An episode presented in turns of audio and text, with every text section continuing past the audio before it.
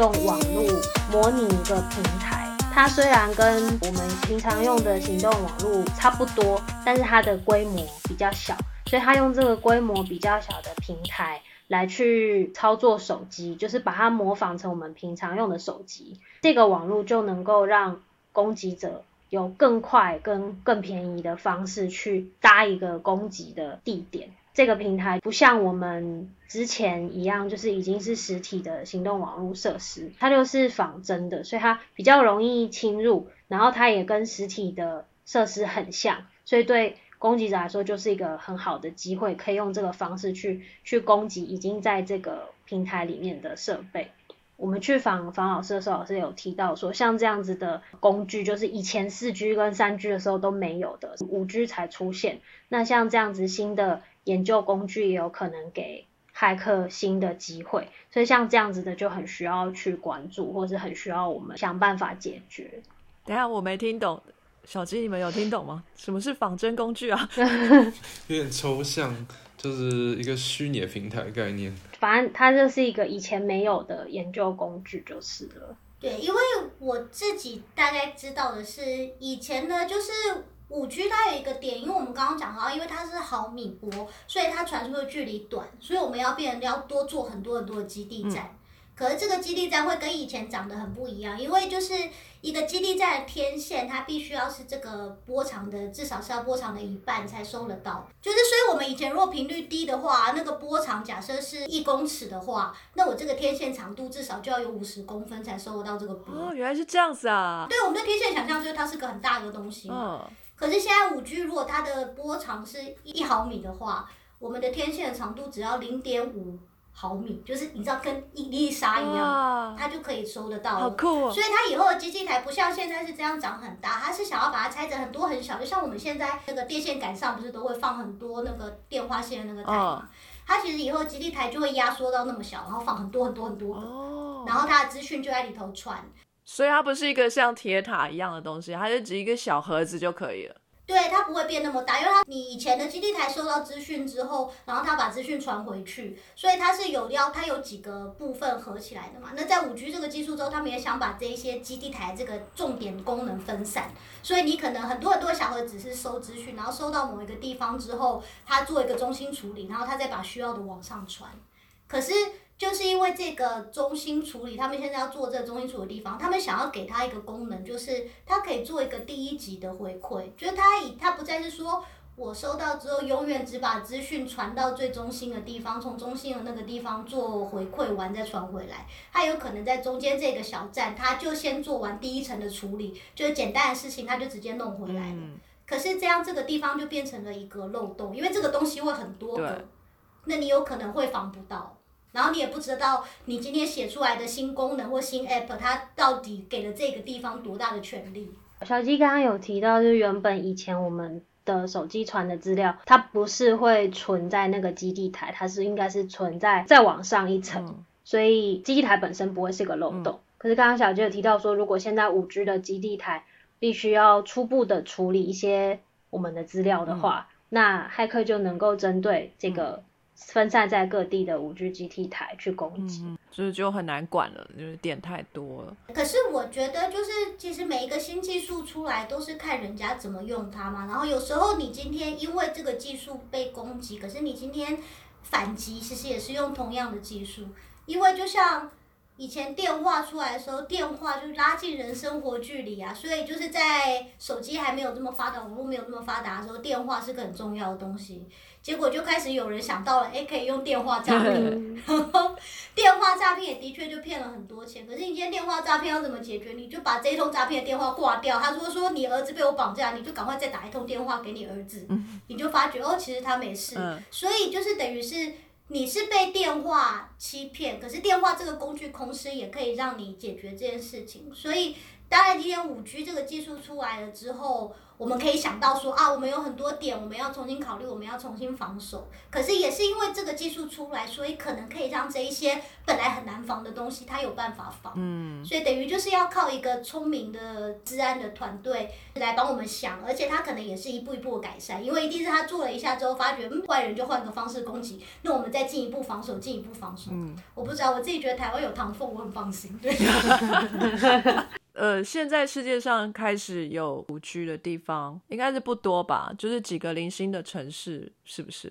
对啊，我记得是说纽约市好像已经有五 G 的服务了，但是就是出了纽约市就用不了嘛。我的推测是，大部分会是像台湾这样，就是有提供服务，但是还没有到普及，基础的建设也不一定已经完备了，这样子。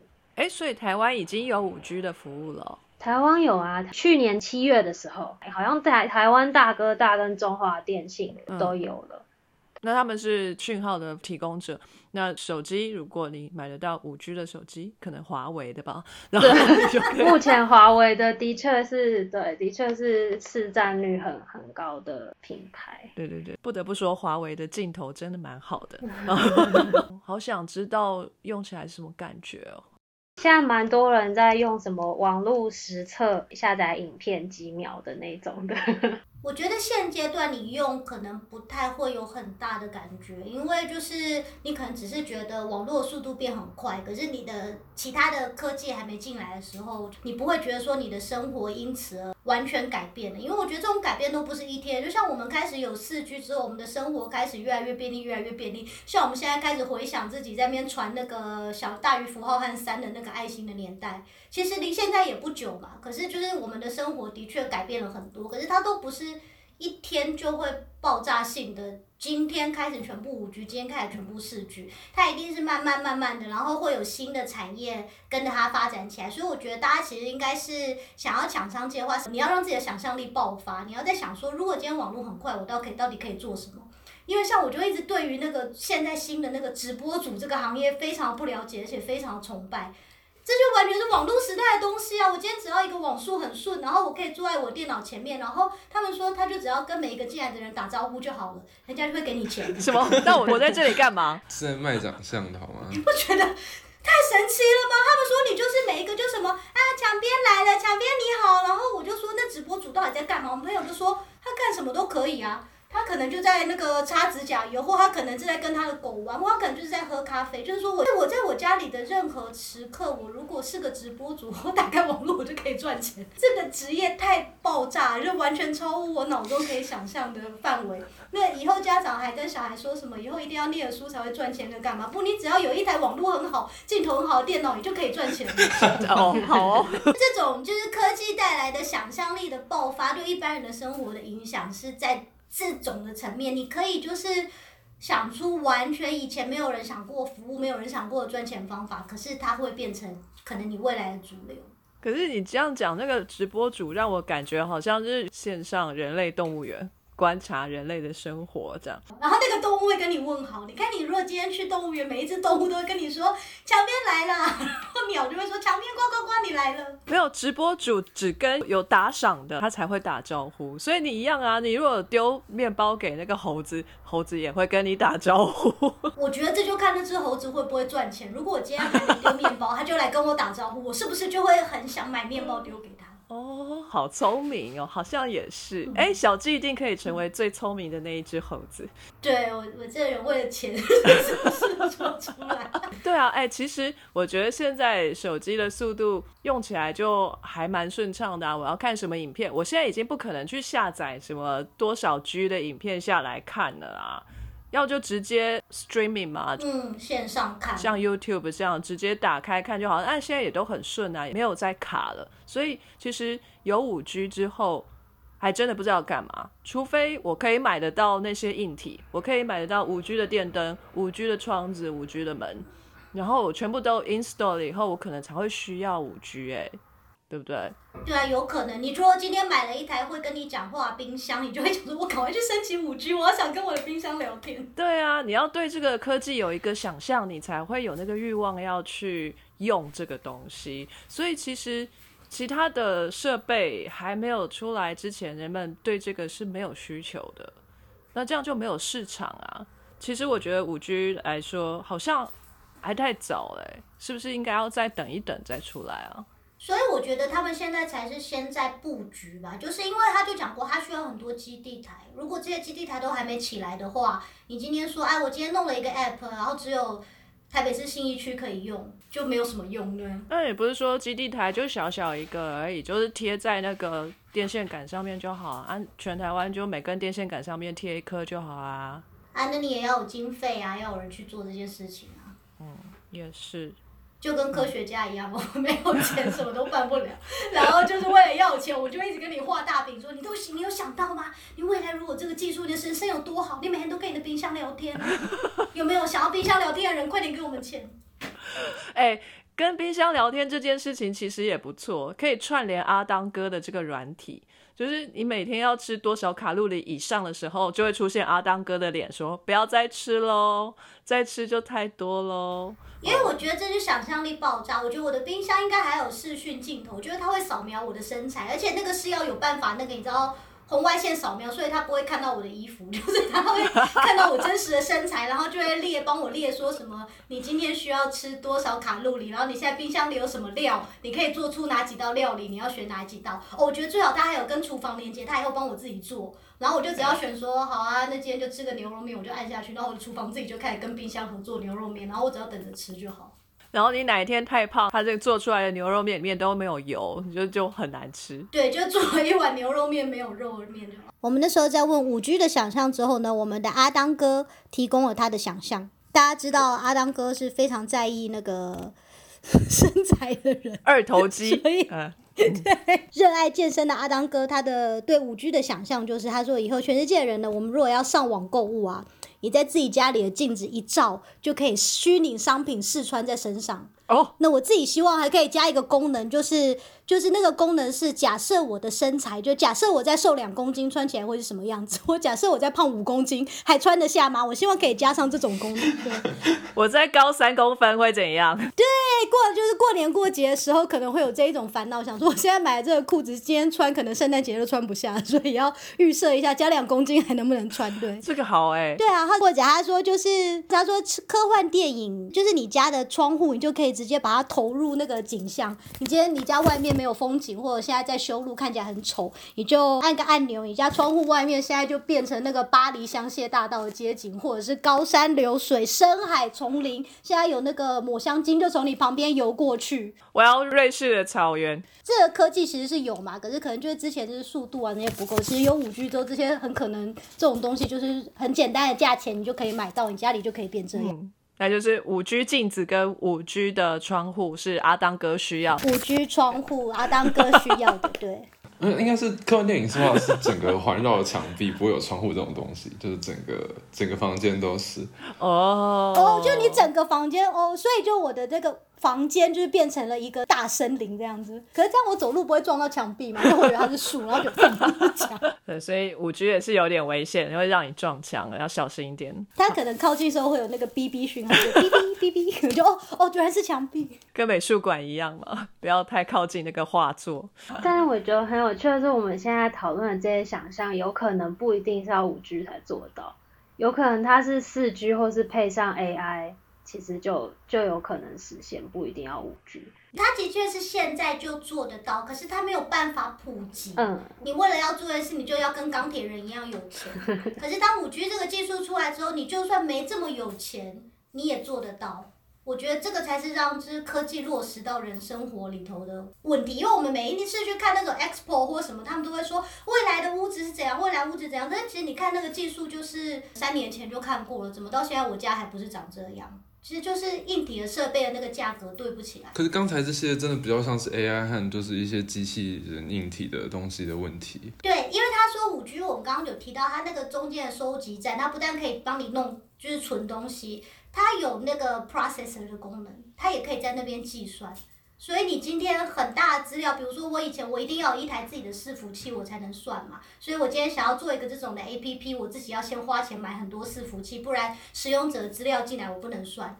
以后我用着五 G 的网络中间的基地台就可以算了，就是那我就不需要花这么多钱了。那我今天是一个创业，可能只有十万块基金的人或五万块基金的人，哎，我搞不好就创了起来了。那我以前可能要有一百万才可以创这个业。好像也是蛮方便的。它不但可以帮你传很大数据，它还可以帮你处理很大数据，那就变成我们现阶段的那些。呃，像我们因为其实远距医疗，我们现在有在做，我们有给一个计划是给病人那个 Fitbit 那种手环，就是帮他记录他每一天的心跳啊，然后走路啊，然后什么姿势啊之类。其实它可以分析很多东西，可是我们收了一大堆东西之后呢，我们现在只只用了一个，就是他每天走的总步数，因为资料太大了，大到我们没有 process 可以啊及时处理，所以就变全部收完之后，大家就看着他想说怎么办呢？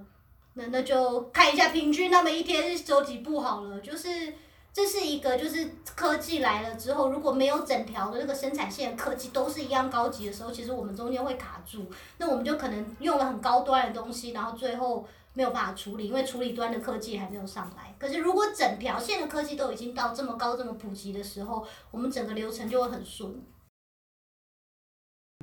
所以可能还要再等一下，等一些其他的技术起来。五 G 就会更好用，或是更被需求。我觉得这就跟那个疫苗一样，大家不要当第一个打的。哎，现在偷偷讲一下，小鸡打完了哈，然后发烧，你什么时候打第二次？二二月十二号要打第二剂，就刚好二月十三号好像要录音嘛，就可以来看一下我那天有没有怎么样。对，第一次就是发烧了两天吗？对，可是因为我去年三月就得过了，所以我现在就以真实得过的人来讲，我就说，哎，发觉这抗体好像过了一年还是活跳跳。的确很有利。对，因为如果身体里头完全没有抗体，初见到那 coronavirus 就是初次见面一样，大家都很有礼貌，不知道他是坏人，不知道要攻击他的时候，其实你身体是会没有什么反应的。然后大部分人都是在第二季的时候，你的身体已经有抗体，然后知道说哦，就是因为，快点攻击他，然后才会开始发烧。所以我身边就是打完前两剂人都跟我说，第一季一点感觉都没有啊，第二季对啊有一点点痛痛或什么什么什么，然后我就是那个第一季反应就超大的人啊，那你第三季不是会很惨啊？对，我就想说，天哪，我的第二季好期待会多可怕。好好好，希望你有一个愉快的中国新年。紧张。呃，关于五 G 的疑虑，还有包括就是五 G 的这个讯号，或是频宽啊，或是这个频率，有可能跟我们现在正在用的一些很重要的讯号会重叠，比如说卫星啊，或者是气象啊。或者是更可怕的哈，我看到一个阴谋论啊，就说，诶，可能是跟军事用途的发射武器的那一些无线遥控的东西重叠，那这样子万一一不小心你又触发了什么飞弹怎么办？哦 之类的，这是有可能的吗？像那个卫星的讯号，这个是有可能的，但这不是发生在台湾，因为就是五 G 在各国用的频段不太一样。以美国来说的话，他们的频段里面就有一个是给五 G 的，但是它跟气象卫星在收集资料的那个频段是有重叠的。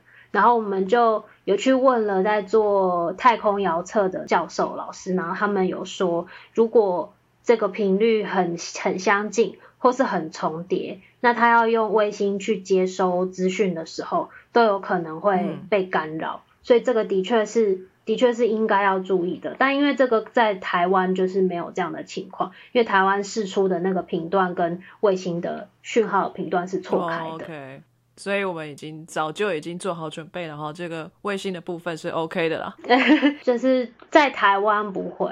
那至于触发飞弹这件事情，应该不是台湾要 worry 的，啊应该是对岸要 worry 的。应该是我我的推推测，这接下来这个都是我的推测是。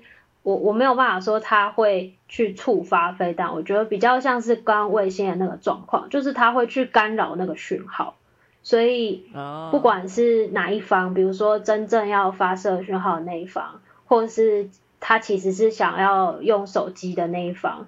有都有可能因为这样子互相干扰，就可能是飞弹发射不出去，然后我手机也没办法打。我的推测是是所谓是这样的干扰啦。我还看到一个更扯的嘞，就是说这个军方可以用这些磁波来影响敌军的心房，就是把它全部都催眠。你是说四面楚歌吗？这就跟刚刚那个电磁波谣言比较像。对啊，这个好好笑。还有一个更扯的哦，各位听听看哦。五 G 会传播新冠病毒，这个有没有觉得很扯？这怎么可能呢？可能造成新冠病毒突变吧。对哦，这个谣言那个时候就是出来的时候，我记得有蛮多的国家，包含包含英国在内，相信这个谣言之后，就去把五 G 的基地台给烧掉了，很激进呢，还蛮激进的。新闻上面的报道是，他们相信这个谣言的其中一个原因是。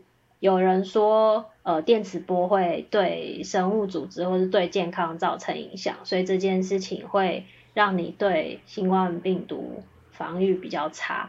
然后另外一个支持这个谣言的言论就是说，五 G 可以传病毒，是因为那个病毒会有电磁波这样子。病毒有电磁波？对，就是对我们来说，这都是非常荒谬的谣言。但是对于不是相关领域的一般大众，他就。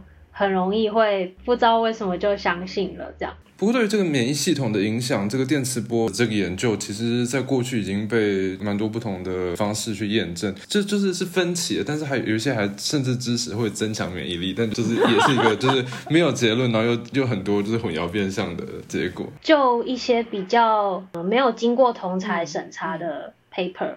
或者是可信度比较小的 paper，的确有一些有提出这样子的研究，可是当然我们知道这些研究可能都还需要更多的证据，而且它有可能可信度比较低。目前科学上面的的共识还是觉得我们没有发现任何会直接对健康或者是对你的免疫力啊什么造成影响的。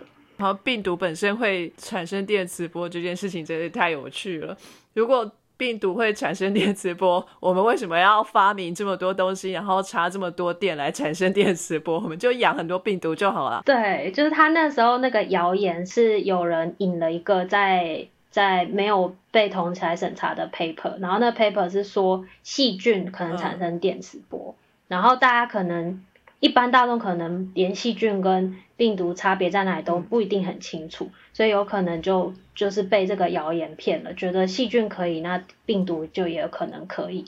然后我们就拿了这个谣言产生的 paper 去问老师，然后老师就有说那篇 paper 上面写细菌产生电磁波，但他也没有提到这个强度，电磁波强度到底多少，然后他也没有说这个电磁波对人体。有多少影响？他也没有做实验，所以其实根本没有办法做这种推论。嗯，而且那篇文章是发表在预印的网络平台上面，preprint 的，对，预印，对，就是根本就还没有发行出来，还没有经过同差审核，对他没有发行。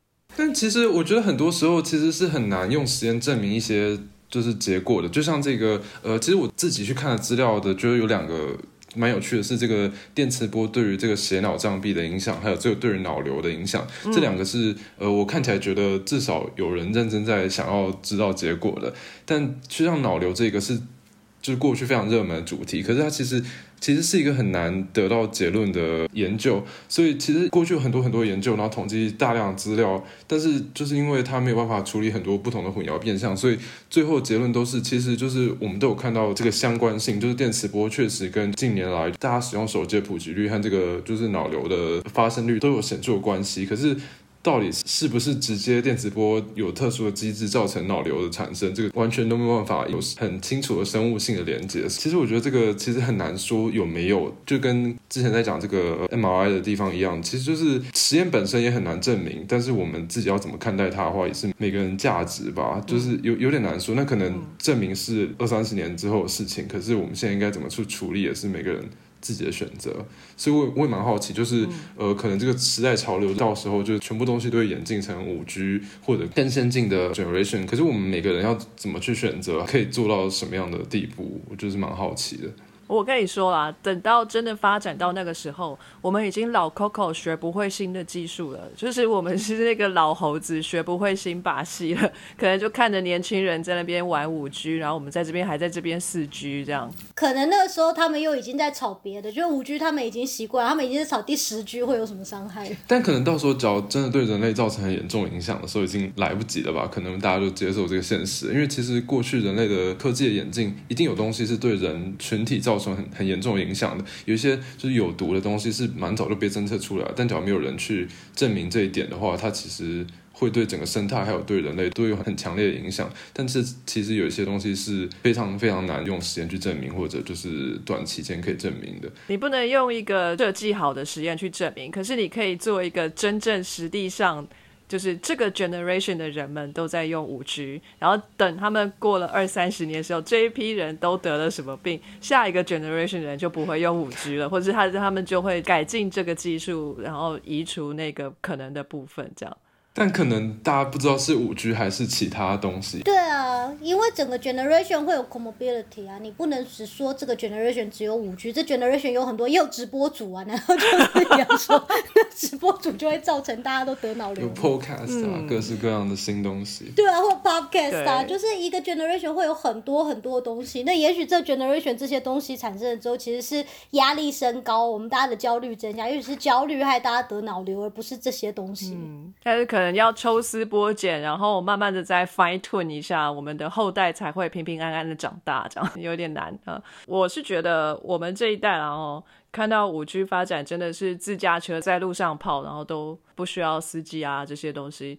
你觉得在我们有生之年看得到吗？其实台湾已经有自驾车啊，就是不用司机在路上跑的。对啊，那它这个东西可以普及到，就是人人都会用，真的小孩上学都不必载他去上下学。可能目前还没有办法很普及，现在有在用的是比较单纯的情况下，比如说，呃，他不是真的要载小朋友去上学，而是他是在固定的一条路线。比如说信义路，然后一条笔直的路，呃，时段有可能不是在那种交通很混乱的上下班时段，而是在比如说已经接近半夜了，就末班车的时段，然后那时候人也比较少，干扰也比较少的时候，是是可以用不用人驾驶的自驾车去运行的。所以现在台湾有有在有在测试这样的自驾车，但如果要到像刚刚墙边说，就是要在。很复杂的交通情况下，然后没有人驾驶就把小孩子送到目的地，可能还要，我猜应该还是要一段时间。这个那真的是太理想化了，就是说把所有呃我们现在生活上面会运用到的一些东西，真的都是无人化或者是。无限化，一切都非常方便。其实这件事情会一直演进啦。那我觉得我们现在的生活，我们过得都很舒服，而且都呃很习惯、很舒适。这是跟人的年龄也有关系啊。我今年已经四十几岁了，然后真的这个技术发展到了我五五十岁、六十岁的时候，叫我去学一个新的技术，到时候我真的是老花眼，然后要叫我的孙子来帮我看，哎。帮奶奶设一下啊，这个怎么弄啊？这个东西，对，这个时候我可能就会选择放弃去学那些新技术，用我本来的技术就好，我这样子也是活得好好的嘛。以后那些新技术会带来对人类什么危害，可能就不是影响到我了，所以我就不去 worry 这件事情。不会啊，五 G 那个频率是出现在空气里的，所以就是你你躲不掉的啊，不是你用不用的问题啊。池鱼之殃哎，距离还是有差的哦，对，所以可能要搬到山上去隐居，或者就非洲还是用二 G 哎，我之前在非洲的时候，他们还用二 G 手机，有没有？而且我们的手机还可以使用，我觉得蛮特别的，很酷。嗯，因为它频段其实是一致的，比如说五 G，他们现在其实要的频段，他们也是希望包含到四 G 的频段，可以收的越来越广，后面的比较有可能还可以收到前面的。就是它可以好处是我们可以选择，就是其实现在比如说交通工具都很发达，捷运很发达，可是有时候你还是会想要走路去一个地方啊，因为走路你可以今天在外面看到不一样的东西啊，什么什么的。只是我如果我赶时间的话，我会有选择，我可以想说，那我要搭捷运，我要搭计程车。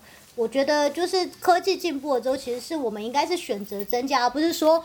从今天开始不准再走路，走路太低科技了，全部都给我搭捷运，然后离开捷运就要进车子，你们不准脚踏到地面，这低科技的东西台湾不准出现，就是不会这种状况的，大家不要那么紧张，就一直说啊，我觉得他把我说的东西都要接上网，我不要，我希望我的滑鼠不要上网，你们为什么要残害我的滑鼠？就是你可以选择好不好？不要激动，对。但是怕那些躲不掉的东西啊，就是这些机台发生讯号，或者就是就是呃。工作场合的地方发出来的讯号，这是没有办法闪闪躲的嘛？当然也是要有理由才需要恐惧，要不然也就是杞人忧天而已。我这人非常相信生死有命，富贵在天。就是我们人生光是每天每个细胞在复制的时候，我记得那时候学分身的时候，他说 DNA 错误的几率是十的十二次方分之一，是不是？好像还要再更高。对，这好像很低。我记得他好像说 RNA 是十的九次方，DNA 好像是十的十二，反正类似这种啦。所以就是这个几率是一直存在的。你光是每天生活，你的细胞自己做错事情的几率就已经在了。所以我会觉得，呃，生死有命，富贵在天，人总是要一死的，对，这不一定要这么激动。就你如果一天想着说怎么办，以后要五 G，五 G 之后我就会长脑瘤，我要死，我要死。你现在这个想法会害你真的长脑瘤，你不如就是放松心情，你可能就还没事。应该说，其实其实比起这些，呃，目前评估还没有太大的证据，或者是风险其实相对比较低的，可能我们会比较关注，或者是比较。担心在那些已经有很 solid 的证据说对于健康会有影响的东西，所以那个可能会是呃首要会先考量或是要先避免的。相对之下啦，我觉得比较有趣的是，人对于已经证实对健康不好的东西，反而接受度很高。比如说抽烟，对，喝酒、抽烟、嚼槟榔之类的。对于还不知道会不会对你健康很高的东西，很激动。对，对，对啊，抽烟很像我也知道喝酒对身体不好，可是我爱喝啊。之前那个最近意大利开始要打疫苗嘛，所以就有很多人不想打，就有很多人一直觉得，谁知道疫苗里头有什么对我身体做成什么？然后就有一个妹妹就。就是一根香，一个人在抽抽烟，然后手上拿一杯啤酒，然后说：“我才不要打疫苗，谁知道它里面会有什么有害物质残害我的身体啊？”我觉得那是未知的恐惧。可是你要想想看，我们对于已知会害我们东西，我们都这么善良的拥抱它了。我觉得这个技术呢，就是打开。我们想象空间的一道大门啊，五 G 带来了一个很大的可能性，大家可以发挥创意啊，好好的利用这样的一个资源。那它的安全性目前看来。是没有科学证据说会真的是会带来危害。不过在治安方面呢，我们可能要发展一个新的方式来去做一些规范或者是这管理的部分。希望呢，在不久的将来，我们可以看到我们整个世界的改变哦，目睹这个世代的蜕变。其实五 G 把我们的生活再往前跳跃了一大步。今天非常的开心，大家一起来聊这个话题。那我们之后呢，还会再跟新兴科技媒体中心合作更多的节目。那今天就先这样子喽，跟大家说声再见吧，拜拜，拜拜。非常感谢各位听众的收听和支持。Sky in the World 在各大 Podcast 平台上都能够收听得到，Anchor、SoundOn、Apple Podcast。都能搜寻到 Sky in the World 的节目。另外，Sky in the World 也会在脸书粉砖上分享科学家的八卦以及科学新知给大家。在 IG 上也会有编辑们的日常。有任何的问题以及意见，都可以在各大平台上面留言给我们知道。我们将竭尽全力为您寻找答案。欢迎追踪分享 Sky in the World，让更多人知道有趣的科学哦。